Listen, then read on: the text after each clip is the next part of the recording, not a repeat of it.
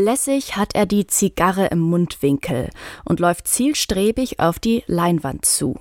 Er hält einen Stab in der Hand, an dessen Ende sich ein Schmelztopf befindet, und mit einem leisen Zischen gießt er das geschmolzene Blei auf das Bild. Sofort bildet es Muster, während es schon erstarrt und fest wird. Blei, das ist eines der zentralen Elemente des deutschen Künstlers Anselm Kiefer, und von dem er mal sagte, es sei ein Stoff für Ideen. Was ich gerade beschrieben habe, das war eine Szene aus dem Dokumentarfilm Anselm, Das Rauschen der Zeit von Wim Wenders. Das Porträt des Künstlers und seines Werkes feierte im Frühjahr bereits in Cannes Premiere und kommt dann in dieser Woche in die Kinos.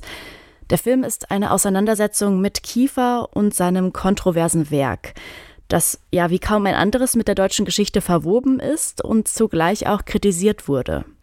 Aber welche Welt genau zeigt er denn in seinen monumentalen Werken aus Asche, Blei und getrockneten Blumen? Darüber sprechen wir in dieser Folge von Kunst und Leben, dem Podcast in Kooperation mit dem Monopolmagazin. Mein Name ist Aline Fruzina und ich freue mich wie immer, dass ihr zuhört. Hi.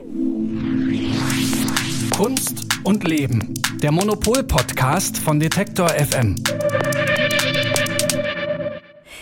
Für Wim Wenders ist Anselm nicht der erste Dokumentarfilm über eine ja prägende Person aus der Welt der Kunst.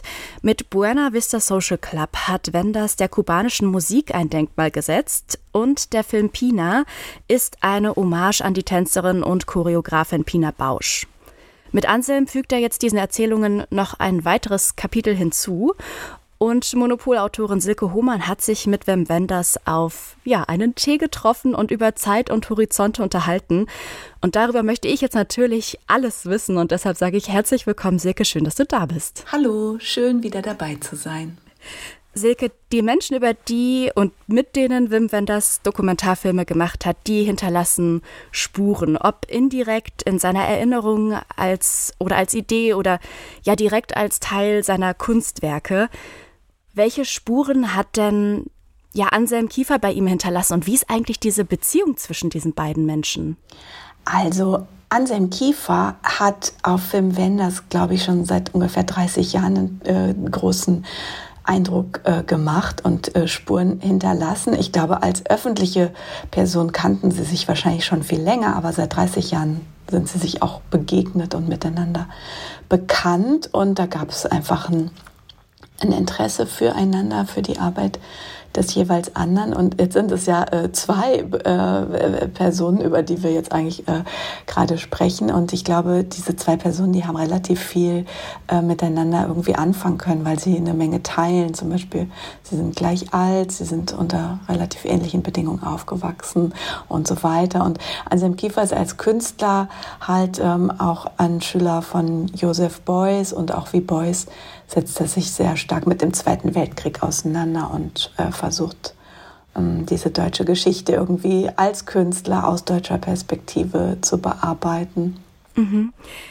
Wim Wenders hat dir im Interview erzählt, er habe ja mit Anselm das Rauschen der Zeit kein, kein Biopic über den Maler Anselm Kiefer gemacht, sondern dessen Werk steht da ganz klar im Fokus. Lass uns über das Werk reden. Was ist das für ein Werk, was er dort porträtiert? Ah, ja, das ist wirklich ziemlich viel, auch äh, rein quantitativ viel. Mhm. Anselm Kiefer ist jemand, der ähm, Skulpturen macht, der Gemälde herstellt und zwar alles richtig groß, also große Leinwände, also ich rede von mehreren Metern, ähm, Skulpturen dann auch gerne mal aus Blei und äh, äh, kleinere, kleinere Flugzeuge, so. Mhm. und ähm, diese Dimensionen, die spielen eine große Rolle und äh, die sind natürlich filmisch ziemlich ergiebig. Ähm, in der Vergangenheit wurde Giefer dafür auch immer mal wieder so ein bisschen kritisiert, dass er so überwältigende Formate hat, aber gleichzeitig ist es natürlich visuell total ergiebig und auch ähm, nicht nur im Film, sondern zuallererst natürlich auch beim Betrachten ist diese Größe irgendwie schon relevant. Ja, also es ist auf jeden Fall ein Werk, das formal erstmal sehr ähm, einnehmend ist.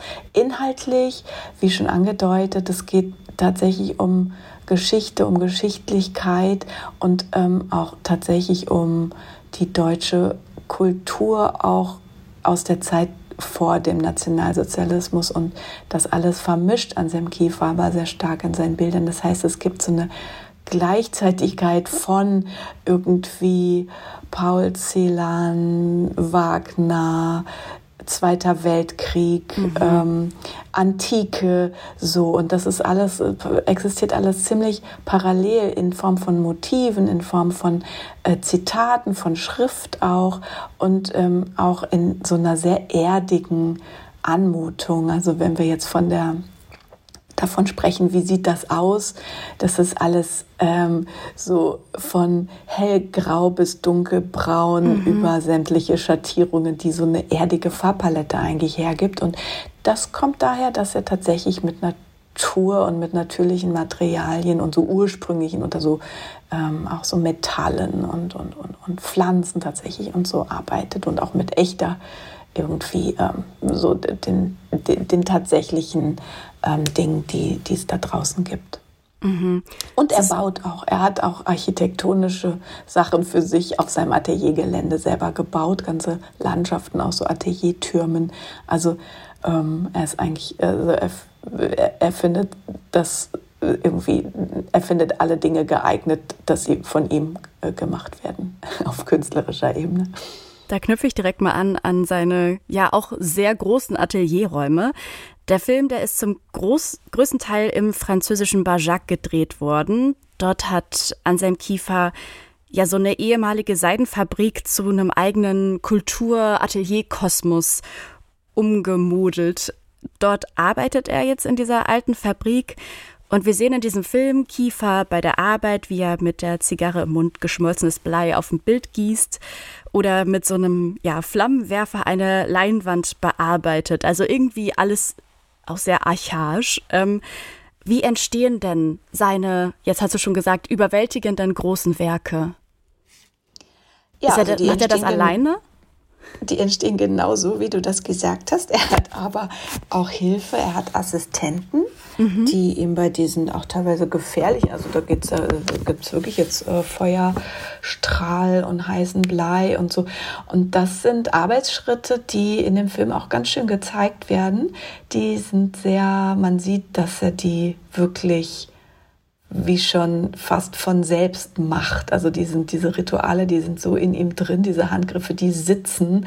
Wim Wenders hat mir auch erzählt, dass er teilweise einfach nachts aufsteht, das dann macht und dann wieder sich schlafen legt und so. Also das ist wirklich sowas, mm, ja, etwas, das äh, total zu ihm anscheinend gehört. Und ähm, eigentlich war auch gar nicht ganz klar, ob Wenders das filmen darf. Das haben sie ah da haben sie sich langsam so rangetastet.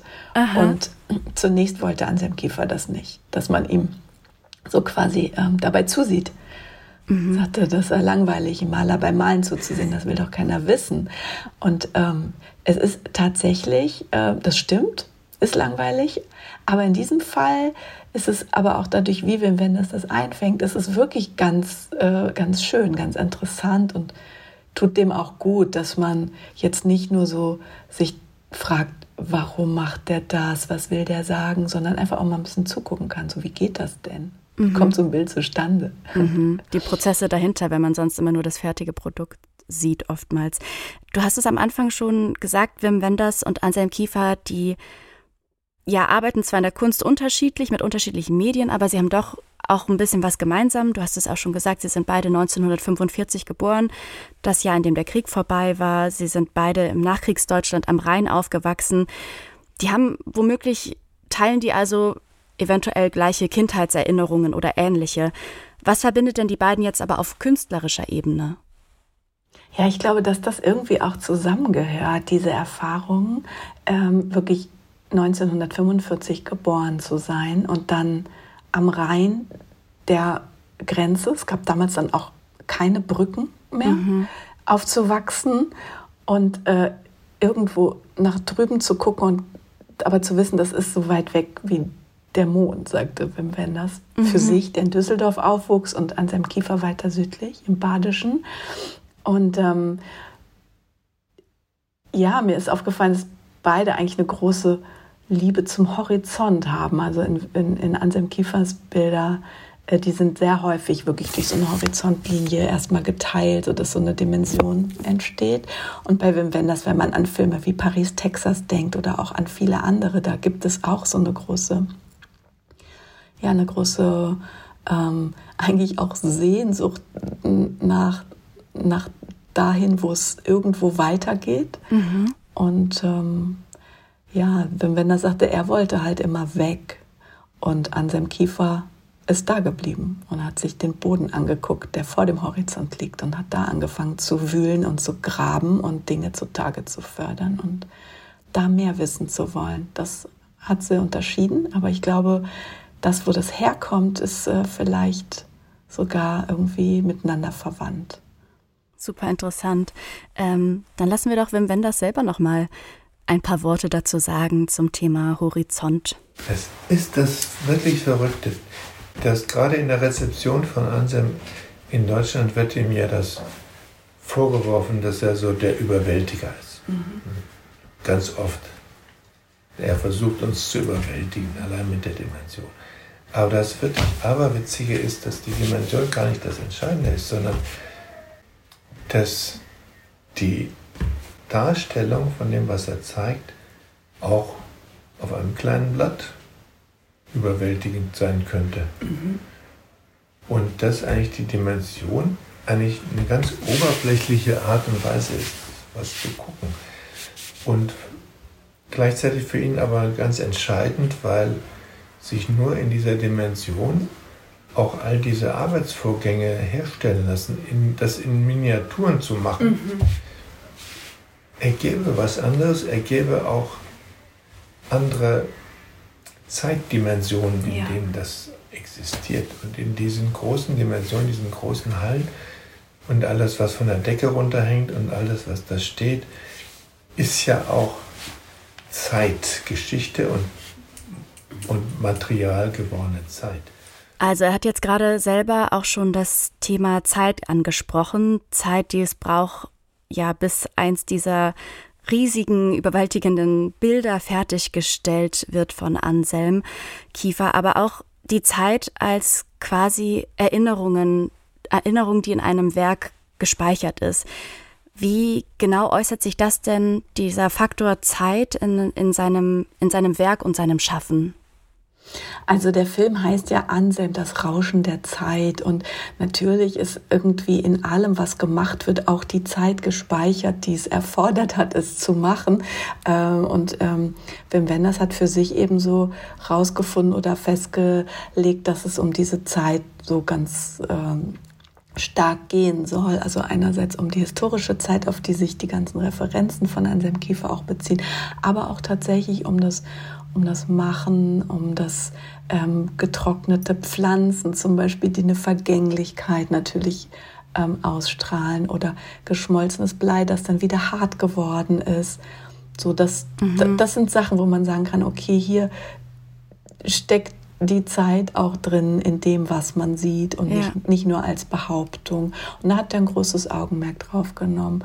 Und ich glaube, Anselm Kiefer ähm, hat letzten Endes wirklich dieses Graben und dieses, was ist denn eigentlich gewesen, ähm, dass es auch eben dieses, hm, wie soll ich das sagen, also es ist kein Wiederholen der Zeit, aber tatsächlich, er ist ja im Luftschutzkeller zur Welt gekommen, also auch wirklich unter der Ach, Erde.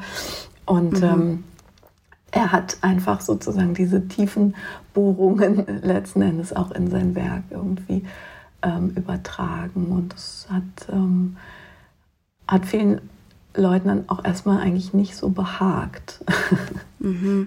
Mhm. Ja, was anderen Leuten auch nicht so behagt hat, war, also was ich heute viel gelesen habe, ist halt, dass diese die Größe in der, in der Dimension, in der er arbeitet, irgendwie so ein bisschen aus der Mode gekommen ist. Aber es gab ja auch ein bisschen handfestere Kritik. Und zwar in den 1970er und 80er Jahren wurde Anselm Kiefer ja für seine Auseinandersetzung mit der deutschen Geschichte stark kritisiert. Ihm wurde da unter anderem vorgeworfen, er würde die deutsche Vergangenheit so ja verklären oder sie zumindest auch nicht so verurteilen, wie es gesellschaftlich erwartet wurde, würde mhm. ich sagen. Wie geht denn Wim Wenders in dem Film dann mit diesem, mit diesem Thema um? Ist das etwas, womit er, wo er auch einen Fokus drauf legt oder wie macht er das? Ja, das ist ganz spannend, wie das gelöst ist. Also es geht darum, dass Anselm Kiefer 1980 den deutschen Pavillon auf der Biennale in Venedig gestaltet hat. Und ähm, das, der deutsche Pavillon wissen wir ja, ist ja so ein eigentlich aus der Nazi-Zeit stammendes Gebäude, das schon so an sich irgendwie immer eine mhm. krasse Herausforderung ist. Und da hat Anselm Kiefer dann Arbeiten gezeigt, die hießen Deutschlands Geisteshelden.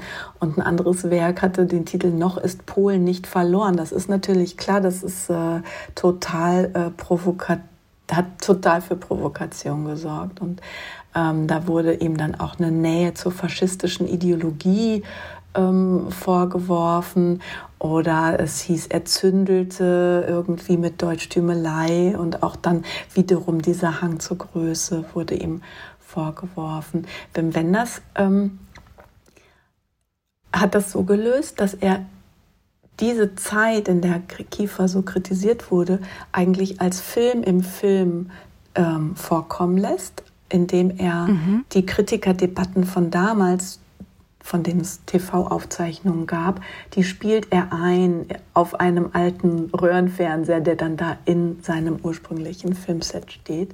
Das ist eigentlich ganz schlau und ganz interessant gemacht, weil er da drum herum kommt, selber einen Kommentator oder eine Kommentatorin ähm, zu Wort kommen zu lassen, um das einzuordnen, sondern erzählt es einfach nur durchs Zeigen. Und ähm, mich hat da eigentlich beeindruckt, wie Kiefer damals, als noch so einigermaßen junger Künstler sich gar nicht verteidigt. Er wird eigentlich zur Rede gestellt und er sagt einfach mhm. nur, was er macht. Und das ähm, ja. ist äh, letzten Endes auch etwas, was Wenders dann, glaube ich, für sich in seinem Film übernommen hat und gesagt hat, ich, ich, ich zeige das Werk und ich zeige, wie er das macht und was er macht. Und letzten Endes diese Vorwürfe damals, das ist natürlich auch verständlich und berechtigt und das ist vielleicht auch ein Widerstand, den, den Kiefer vielleicht sogar, ob er ihn gewollt hat, weiß ich nicht, aber es hat ihn, glaube ich, auch nicht ähm, niedergeschmettert oder, oder irgendwie seine mhm. äh, Karriere zerstört, sondern das ist eine Reibung, in die er auch reingehen wollte und wie er das, ähm, wie er damit dann weitergemacht hat und so, so man, man kann das erstmal so sehen und anerkennen, dass es seine Methode war. Und Wim Wenders hat die eigentlich ganz gut umgesetzt, finde ich. Gerade in der Anfangsphase, wo man sich überlegt, was drehe ich, wie drehe ich das, wie kann ich dem irgendwie gerecht werden, dieser Fülle und dieser Thema, Themenfülle. Und dann schien mir, dass ich eigentlich vor allem eine Falle nicht tappen dürfte, nämlich in die Meinungen über Kiefer. Mhm.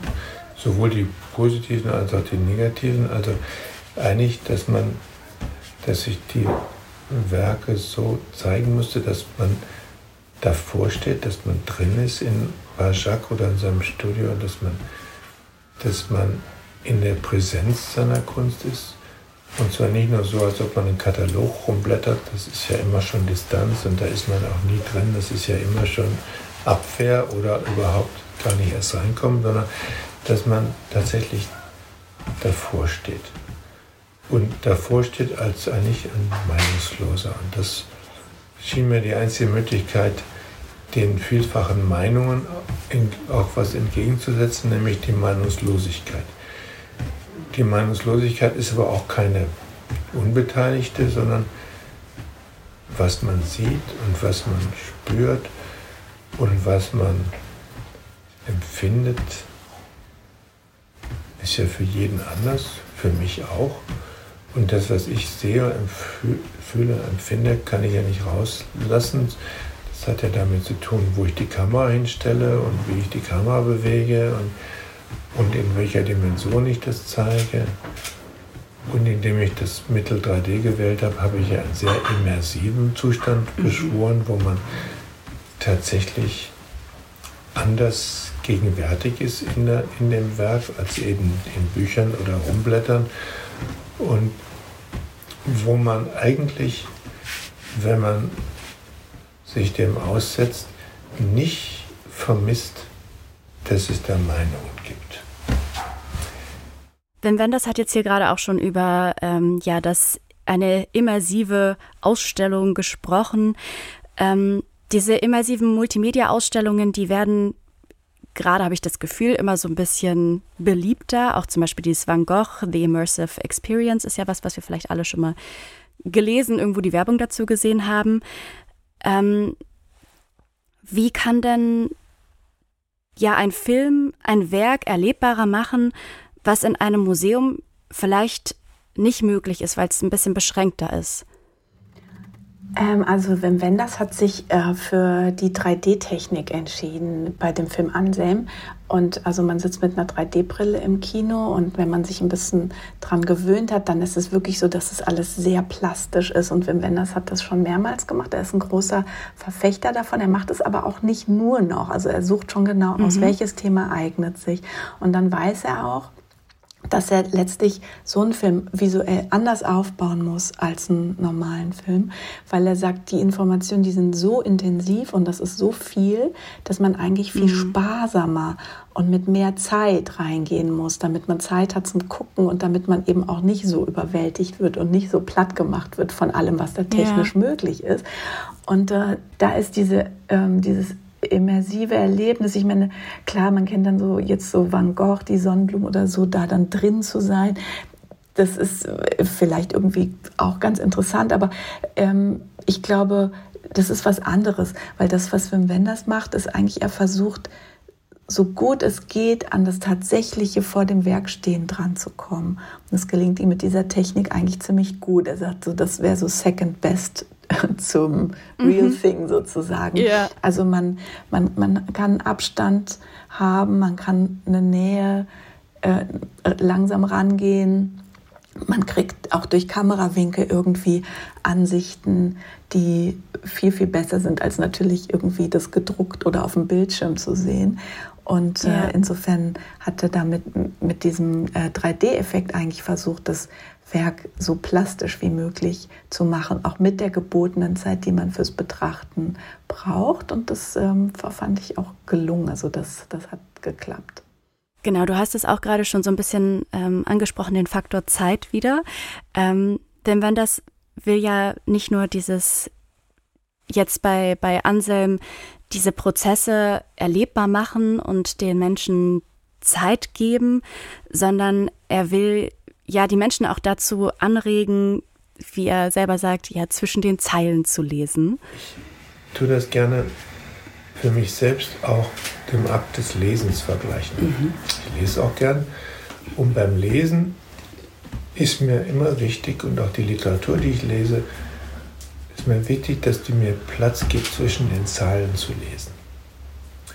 Zwischen den Zeilen lesen heißt, dass man beim Lesen auch ganz viel mitdenkt, ja. mitfühlt, miterinnert, was da die, den Leerraum zwischen den Zeilen füllt, sodass am Schluss, wenn die Seite umgeblättert hat, nicht nur das, was der Schriftsteller geschrieben oder die Schriftstellerin mhm. geschrieben hat, sondern auch das, was ich dazu gedacht habe, umgeblättert.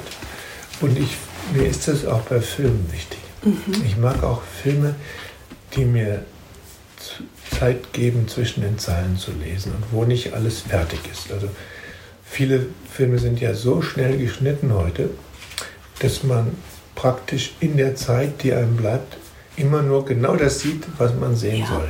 Ja. Und nichts mehr sehen kann, was man sehen will. Man, mhm. Sondern nur, dass man sehen soll. Und das bisschen, was man, was man gerne darüber hinaus sieht oder was offen bleibt oder was mitschwingt, komme ich gar nicht mehr dazu. Wim Wenders lässt aber in dem Film in Anselm Kiefer keine ExpertInnen zu Wort kommen, sondern er richtet da ganz den Fokus auf den, den Künstler bzw. Sein, sein großes Werk. Der Filmkritiker Daniel Kotenschulte, der kritisiert das im Monopol-Magazin. Er sagt, Zitat, Zwischentöne seien allerdings in einem Künstlerdokumentarfilm, der ohne Expertenkommentare auskommt, schwer vermittelbar. Jetzt vor dem Hintergrund, was wir gerade auch von Wim Wenders selbst schon gehört haben, wird er deiner Meinung nach diesem, diesem Anspruch gerecht? Also zunächst mal ist ja der Entschluss, über diesen Künstler einen Film zu machen, über dessen Werk natürlich schon das Statement an sich und Zwischentöne ähm, im Sinne von, wir holen jetzt auch noch alle kritischen Aspekte mit rein, die es gibt. Ähm, das ist vielleicht auch gar nicht so der Anspruch. Äh, grundsätzlich ist ein Umgang mit der Kritik ja auch da. Ohne Expertenkommentare auszukommen, heißt ja auf eine Art auch, dass man eigentlich den Zuschauerinnen und Zuschauern viel Zutrauen entgegenbringt, dass man ihnen sagt, okay, schaut es euch an, ich gebe euch den Raum und macht euch äh, euer eigenes Bild tatsächlich und dann auch die eigenen Gedanken dazu.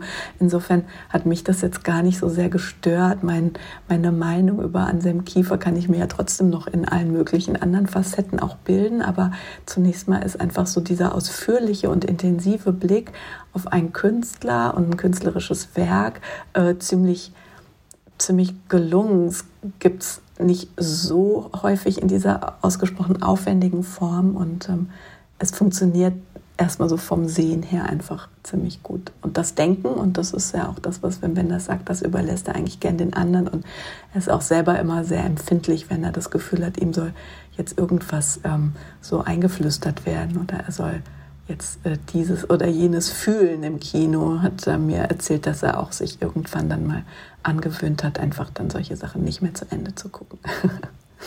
mhm, mhm ähm, ich finde, von allem, was du jetzt erzählst, klingt es auch sehr so, als ob er, ja, alles den ZuschauerInnen überlässt und dieses starke Eintauchen dadurch, dass es 3D ist, wirklich die eine Nähe zulässt. Ich finde aber trotzdem, glaube ich, wenn man sich vielleicht mit Anselm Kiefer noch nicht beschäftigt hat, finde ich natürlich so ExpertInnen-Kommentare geben irgendwie eine Richtung vor. Aber ich glaube, ich finde es trotzdem ich weiß nicht, ob ich mich dann so ein bisschen alleingelassen fühlen würde, mhm. wenn ich mich mit diesem Künstler noch nicht beschäftigt mhm. habe. Okay, ja, ja, ja, ja. Aber ähm, ich, ich, finde, so, das ist dann auch in der Verantwortung der einzelnen Zuschauenden, ja. sich dann einfach im Nachhinein noch vielleicht ein bisschen weiterzubilden oder zu sagen, ich gehe mal ins Museum und gucke, ob es diese mhm. Wucht, die mir hier mit 3D jetzt irgendwie eingetrichtert wurde, wirklich auch in, in, in, der, in der echten Welt für mich hat oder ob es mich überhaupt interessiert. Ja. Und natürlich ist Anselm Kiefer auch als Künstlerpersönlichkeit ein so Typus, der in den letzten Jahren natürlich auch irgendwie, also es gibt inzwischen auch andere ähm, Typen des Künstlerseins. Früher war das, was er so verkörpert, ähm, so das, was man sich so landläufig unter einem Künstler vorgestellt hat. Jemand, der so mhm. reingeht, der so dasteht in seinem Atelier und da zischt weil da ist Blei und Feuer und groß und so. Mhm. Ähm, ja, und äh, natürlich gehört er auch so ein bisschen in diese, ähm, in diese Kategorie, was natürlich auch seinem, mit seinem Alter zu tun hat, mit seinem ja. äh, ganzen äh, Studium an der Düsseldorfer Akademie bei Joseph Beuys und so weiter und so fort. Wir haben ja schon ein bisschen über so die Kritik an seinem Werk gesprochen, das, was er benutzt, was für mich so sehr archaisch ist, auch die Symbole, so ein bisschen deutsche Mythologie ist da, glaube ich, auch immer mit drin in seinem Werk. In diesem Jahr ist Anselm Kiefer mit dem Bundesverdienstkreuz und dem Deutschen Nationalpreis ausgezeichnet worden. Bundeskanzler Olaf Scholz sagte hierzu, Zitat, wir ehren heute Anselm Kiefer, der sich wie kaum ein anderer bildender Künstler um die Aufarbeitung und auch um das Aufwühlen und Freilegen deutscher Geschichte verdient gemacht hat. Er ist damit auch in seiner Wahlheimat Frankreich ein höchst angesehener und wichtiger Botschafter deutscher zeitgenössischer Kunst. Ein Botschafter des geschichtsbewussten und des modernen Deutschlands. Zitat Ende. Wie passt das für dich ja zu dem, was wir bis jetzt besprochen haben. Wie ist da deine Meinung dazu? Also ein moderner Künstlertypus ist er vielleicht nicht, so wie ich das auch mhm. gerade schon ausgeführt habe.